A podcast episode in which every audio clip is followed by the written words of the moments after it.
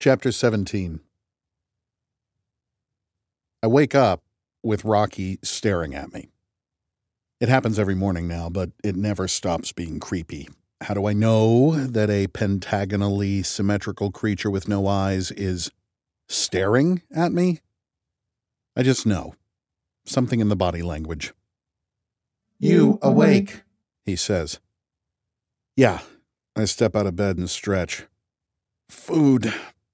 The arms reach up and hand me a hot box. I open it up and take a peek. Looks like eggs and sausage. Coffee? The arms dutifully hand me a cup of coffee. It's kind of cool that the arms will hand me a cup when there's gravity, but a pouch when there isn't.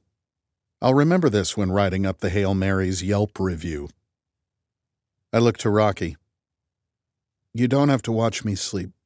It's okay. He turns his attention to a work table in his partition of the dormitory. Eridian culture rule must watch. He picks up a device and tinkers with it. Ah, the C word, culture. We have an unspoken agreement that cultural things just have to be accepted. It ends any minor dispute. Do it my way because it's how I was raised, basically. We haven't run into anything where our cultures clash. Yet. I eat my breakfast and drink my coffee. Rocky doesn't say anything to me during that time. He never does. Eridian courtesy. Trash, I say. The arms collect my empty cup and meal package. I head up to the control room and settle into the pilot's seat. I bring up the telescope view on the main screen. Planet Adrian sits in the center. I've been watching it grow larger and larger for the past 10 days. The closer we get, the more I respect Rocky's astronomy skills. All of his observations on its motion and mass have been spot on. Hopefully, his gravity calculation is right too, or we'll have a very short and painful attempt to orbit. Adrian is a pale green planet with wispy white clouds in the upper atmosphere. I can't see the ground at all. Again, I'm amazed at the software that must have gone into this ship's computers. We are spinning around as we hurtle through space, but the image on screen is rock solid. We're getting close, I say. Rocky is two floors below me, but I speak at a normal volume. I know he can hear it just fine. You know air yet question? Rocky calls out. Just as I know his hearing prowess, he knows my hearing limitations. I'll try again right now, I say. I switch to the spectrometer screen. The Hail Mary has been incredibly reliable in almost every way, but you can't expect everything to work perfectly. The spectrometer has been acting up. I think it has something to do with the digitizer.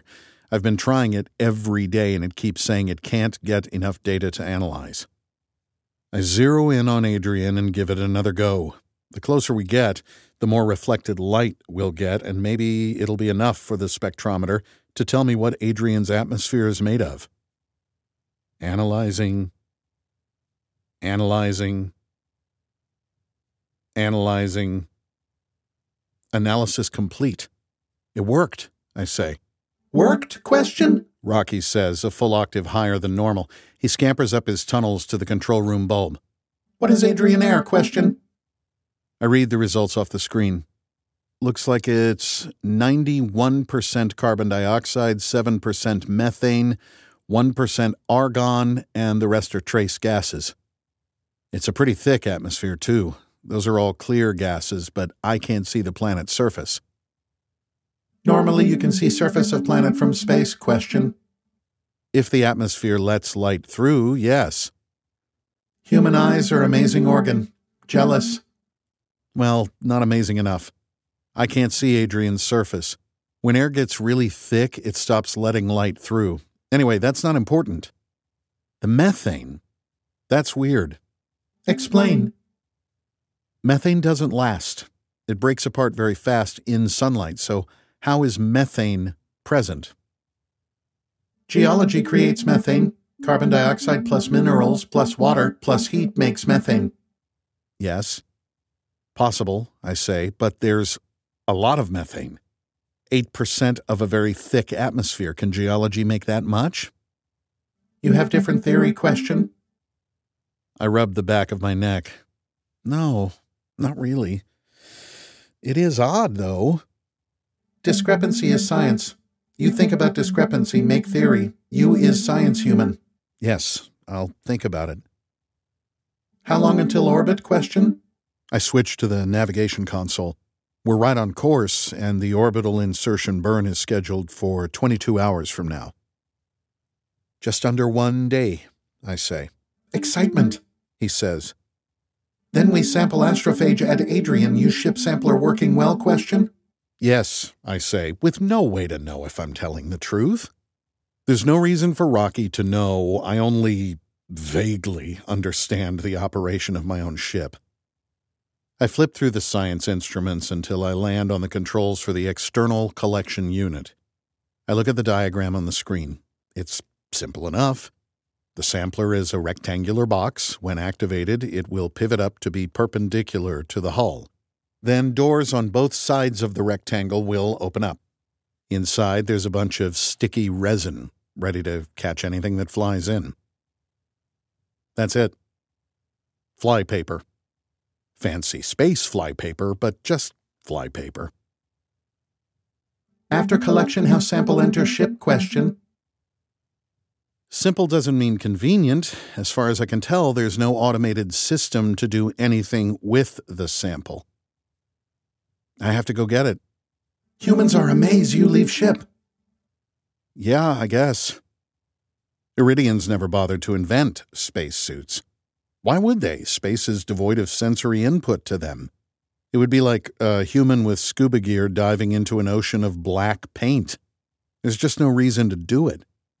Eridians use hull robots for EVA work. The Hail Mary doesn't have one of those, so any EVA work has to be done by me, Amaze is wrong word, he says. Amaze is compliment. Better word is. What's that mean? It is when person not act normal, danger to self. Ah, I say, adding the new chord into my language database. Crazy. My word for that is crazy. Crazy. Humans are crazy. I shrug. Gosh darn it, I said. Language, came the voice over the radio. Seriously, though, what happened? The sample vial fell gently away from my hand to the bottom of the pool. It took several seconds to fall three feet, but wearing this EVA suit at the bottom of the world's largest swimming pool, I had no chance of reaching out to grab it. I dropped vial number three. Okay, said Forrester. That's three vials so far. We're going to have to work on the clamper tool. Might not be the tool, might just be me. The tool in my awkwardly gloved hand was far from perfect, but still pretty ingenious. It turned the clumsy pawing of an EVA suit glove into fine manipulation at the other end. All I had to do was squeeze a trigger with my index finger, and the clamp constricted by two millimeters. If I squeezed a different trigger with my middle finger, it would rotate up to 90 degrees clockwise. My ring and pinky fingers made it tilt forward up to 90 degrees. Stand by, I'm checking the video, said Forrester. NASA's Neutral Buoyancy Lab at Johnson Space Center was a marvel of engineering in itself. The gigantic swimming pool was large enough to fit a full size replica of the International Space Station inside. They used it to train astronauts on zero G maneuvering while in EVA suits. After countless meetings that I was unfortunately forced to attend, the microbiology community convinced Stratt the mission needed custom designed tools. She agreed on the condition that none of them be mission critical. She was resolute on having all the important stuff be off the shelf products with millions of hours of consumer testing. And being her little science lapdog, it fell to me to test out the IVME kit. IVME was an acronym that stood for four words God never intended to be together in vacuo microbiology equipment. Astrophage lives in space. We could study them on Earth in our atmosphere all we wanted, but we wouldn't get the full picture of how they worked until we studied them in vacuum and in zero G. The crew of the Hail Mary would need these tools. I stood in one corner of the NBL, the imposing figure of ISS behind me. Two scuba divers floated nearby, ready to rescue me in the event of an emergency. NASA had sunk a metal lab table into the pool for me. The biggest problem wasn't making equipment that worked in vacuum, though they did have to completely redesign pipettes because there's no suction force in space. The problem was the ham fisted EVA gloves the user had to wear. Astrophage may like vacuum, but human bodies certainly don't. But hey, at least I was learning a lot about how Russian EVA suits worked. Yes, Russian, not American. Stratt listened to several experts and they all agreed the Russian Orlan EVA suit was the safest and most reliable, so that's what the mission would use. Okay, I see what happened, said Forrester through the headset. You told the clamp to tilt you all, but it released instead. The internal microcable wires must be tangled up. I'll be right there. Can you surface and bring the clamp with you?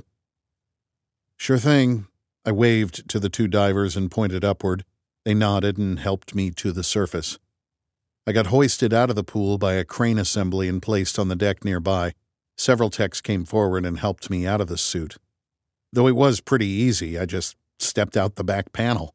Gotta love chrysalis suits. Forrester came from the control room next door and collected the tool. I'll make some changes and we can try again in a couple of hours.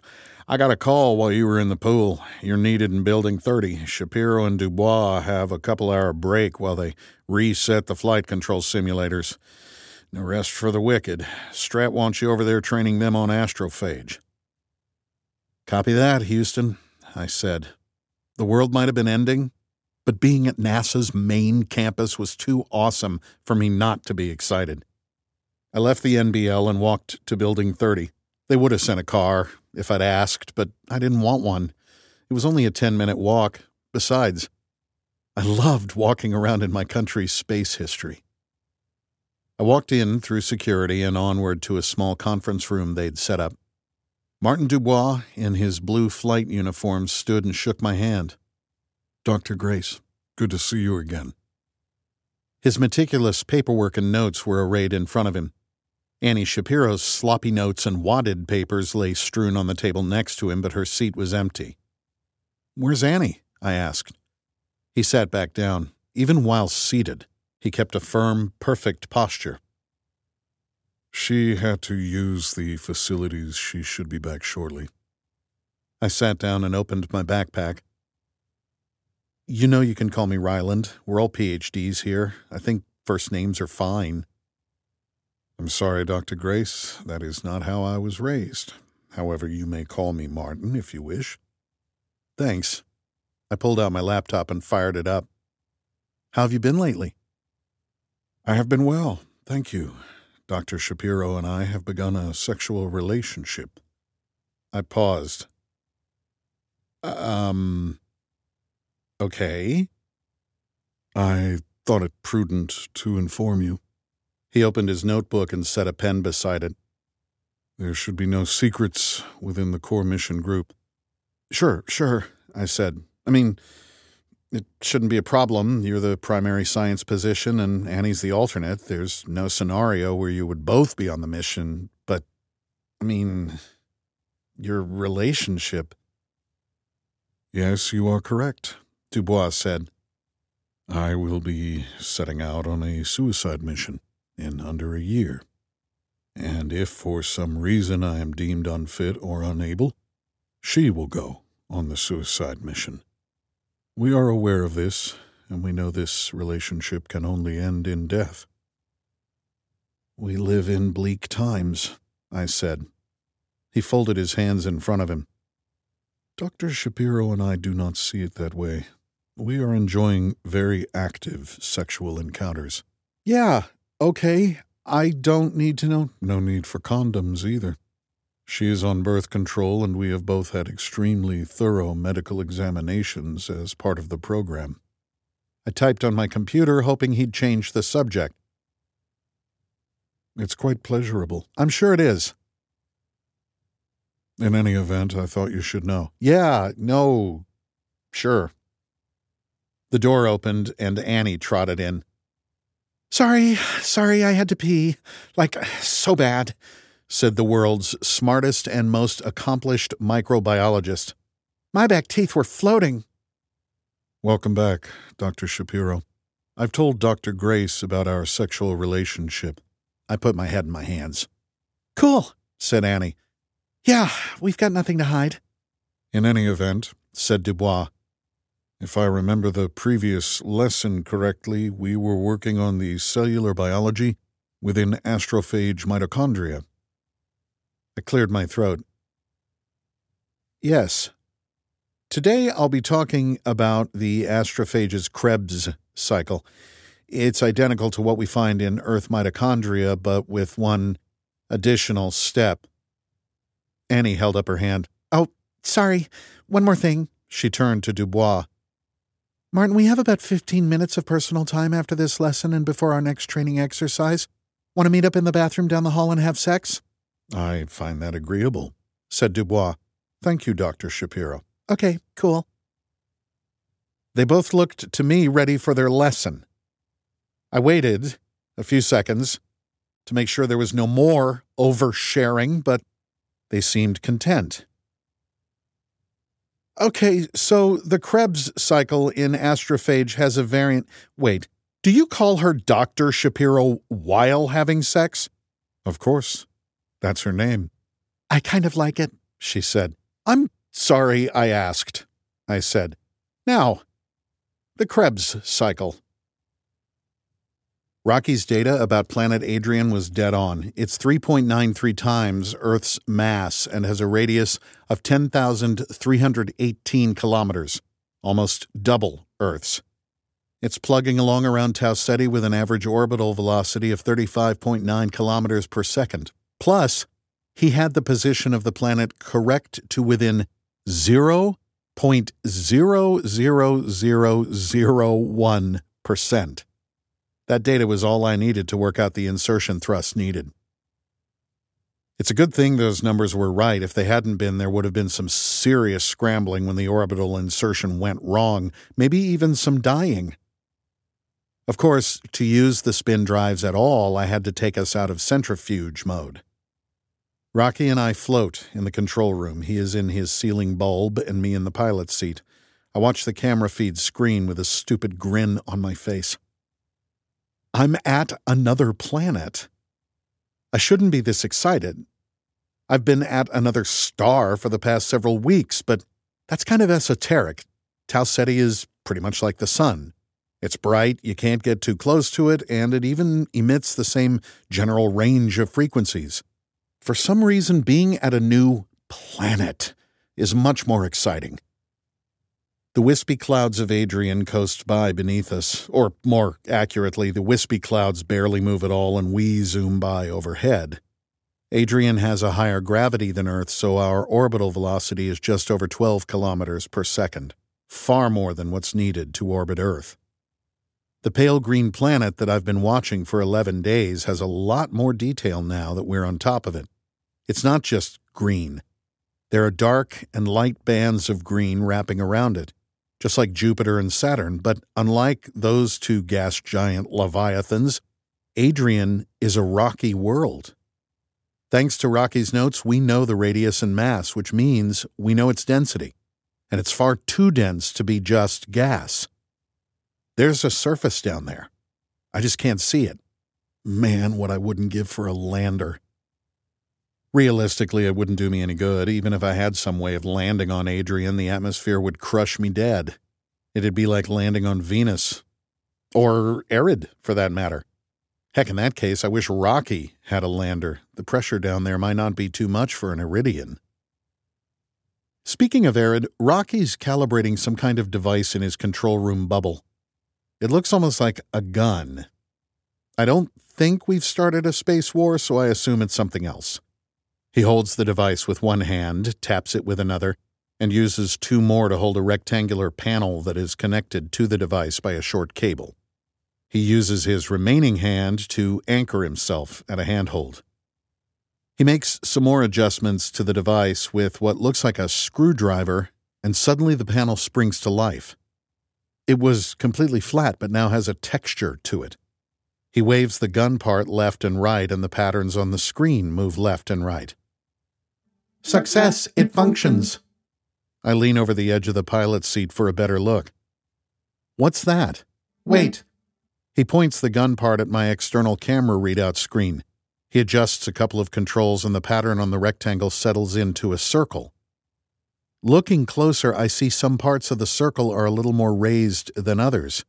It looks like a relief map. This device here light, like human eye. Oh, it's a camera, he says quickly. Now we have camera in our vocabulary. It analyze light and show as texture. Oh, and you can sense that texture? I say. Cool. Thank.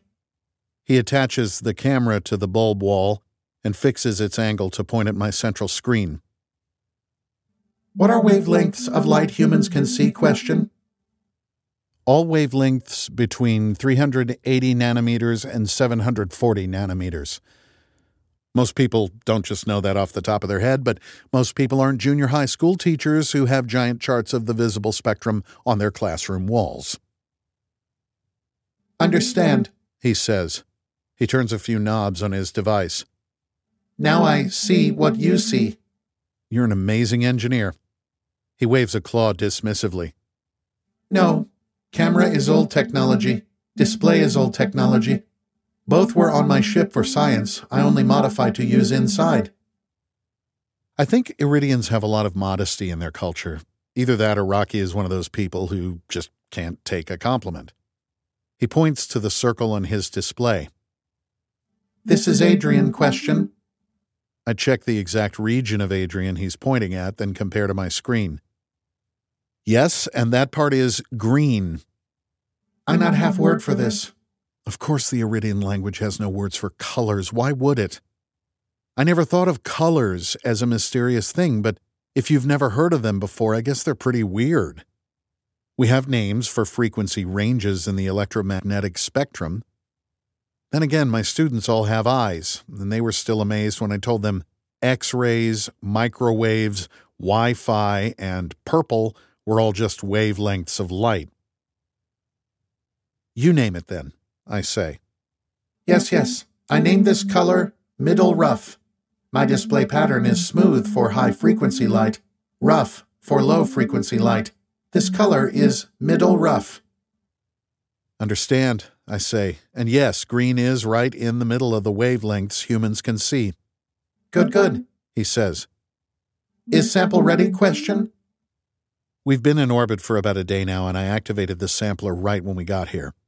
I flip to the external collection unit screen. It reads as fully functional and even reports how long it's been open 21 hours and 17 minutes. Yeah, I guess so. You get. Ugh, I groan. EVAs are so much work. Lazy human, go get. I laugh. He has a slightly different tone when he's joking around. It took a long time for me to identify. It's like it's in the timing between words. They don't have the same cadence. I can't really put my finger on it, but I know when I hear it. From the external collection unit screen, I order the sampler to close its doors and return to its flat configuration. The panel reports that it's been done, and I confirm it with hull cameras. I climb into the Orlan EVA suit, enter the airlock, and cycle it. Adrian is absolutely gorgeous in person. I stay out on the hull staring at the huge world for several minutes. Bands of dark and light green cover the orb, and the reflected glow from Tau Ceti is simply breathtaking. I could stare at it for hours. I probably got to do this with Earth, too. I wish I could remember.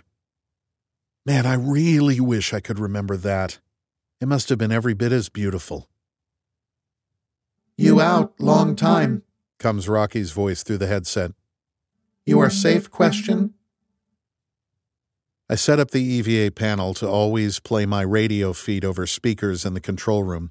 Plus, I taped a headset microphone to Rocky's control room bulb and set it to be voice activated.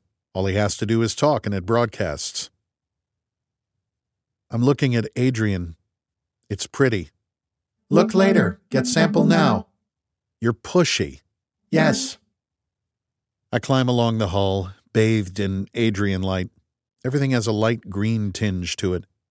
I find the sample collector right where it's supposed to be. It's not as big as I expected. It's a half meter square or so. There's a lever beside it with red and yellow stripes all around it. Text on the lever reads Pull lever to release ECU, followed by a bunch of Russian and Chinese text, presumably the same in those languages. I clip a tether to a convenient hole on the unit, presumably put there for this exact use, and pull the lever over to the open position. The sampler floats free of the hull. I work my way back across the hull to the airlock with the sampler in tow. I cycle my way back in and climb out of the suit. All is good question? Rocky asks. Yes. Good, Rocky says. You inspect with science gear question? Yes. Now, I bring up the centrifuge panel. Prepare for gravity. Yes, gravity. He grips handholds with three of his claws. For science gear. Once the centrifuge spins up, I get to work in the lab. Rocky scurries into his tunnel in the lab ceiling and watches intently. Well, not watches, listens intently, I guess. I lay the sampler on the lab table and open one of the panels. This is the side that faced Tau Ceti. I smile at what I see. I crane my head to look up at Rocky. This panel was white when we started, now it's black. Not understand. The sampler's color changed to the color of astrophage. We got a lot of astrophage. Good, good. Over the next two hours, I scrape everything off both halves of the sampler, putting each group in their own containers. Then I give each sample a good rinse with water and let the astrophage settle to the bottom. I'm sure a lot of that sticky substance came with the astrophage when I scraped it off, and I want it gone. I perform a series of tests. First, I run a few astrophage through DNA marker testing to see if they are identical to the astrophage found at Earth.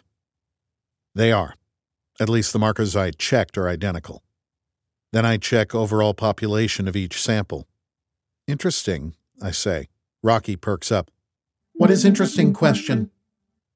Both halves had approximately the same population. Not expected, he says. Not expected, I agree. One side of the sampler pointed toward Tau Ceti while the other pointed toward Adrian. Astrophage migrate to breed. For every frisky astrophage that heads to Adrian with a twinkle in its eye, two should return. So Broadly speaking, there should be twice as many astrophage going from Adrian to Tau Ceti as there are going the other direction, but that's not what's happening. The outgoing population is the same as the incoming population.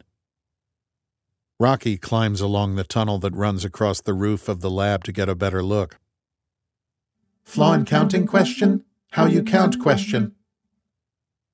I measure total heat energy output of both samples it's a surefire way to know how much astrophage you're dealing with.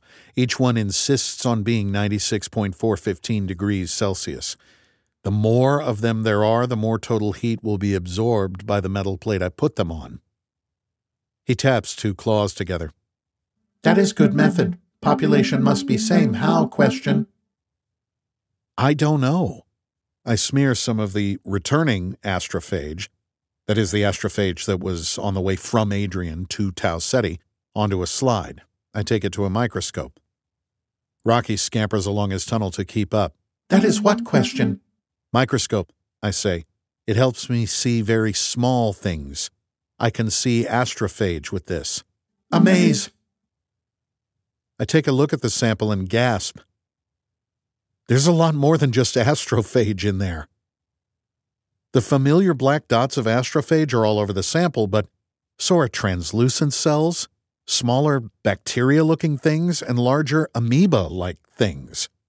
There are thin things, fat things, spiral things, too many to count. Too many different kinds of things to count. It's like looking at all the life in a drop of lake water. Wow, I say. Life! There's a whole bunch of life in here, not just astrophage, a bunch of different species. Rocky literally bounces off the tunnel walls. Amaze! Amaze, amaze, amaze! Adrian isn't just a planet, I say. Adrian is a planet with life, like Earth or Erid. That explains where the methane comes from. Life makes methane. Rocky freezes, then he shoots bolt upright. I've never seen him raise his carapace so high. Life is also reason for population discrepancy. Life is reason. What? I say. He's more excited than I've ever seen him. How? I don't understand. He taps the tunnel wall with his claw, pointing at my microscope. Some life on Adrian eats astrophage, population imbalance, natural order. This explains all things. Oh, my God. I gasp. My heart just about beats out of my chest. Astrophage has a predator. There's a whole biosphere at Adrian, not just astrophage. There's even an active biosphere within the Petrova line. This is where it all started, has to be. How else can we explain countless extremely different life forms that all evolved to migrate in space? They all came from the same genetic root. Astrophage was just one of many, many life forms that evolved here. And with all life, there is variance and predation. Adrian isn't just some planet that astrophage infected, it's the astrophage homeworld. And it's the home of astrophage's predators. This is amazing, I yell. If we find a predator, we take home, Rocky says, two octaves higher than normal. It eat astrophage, breed, eat more astrophage, breed, eat more, more, more, stars saved. Yes. I press my knuckles against the tunnel wall. Fist bump. What question? I rap the tunnel again. This, do this. He emulates my gesture against the wall opposite my hand. Celebration, I say. Celebration!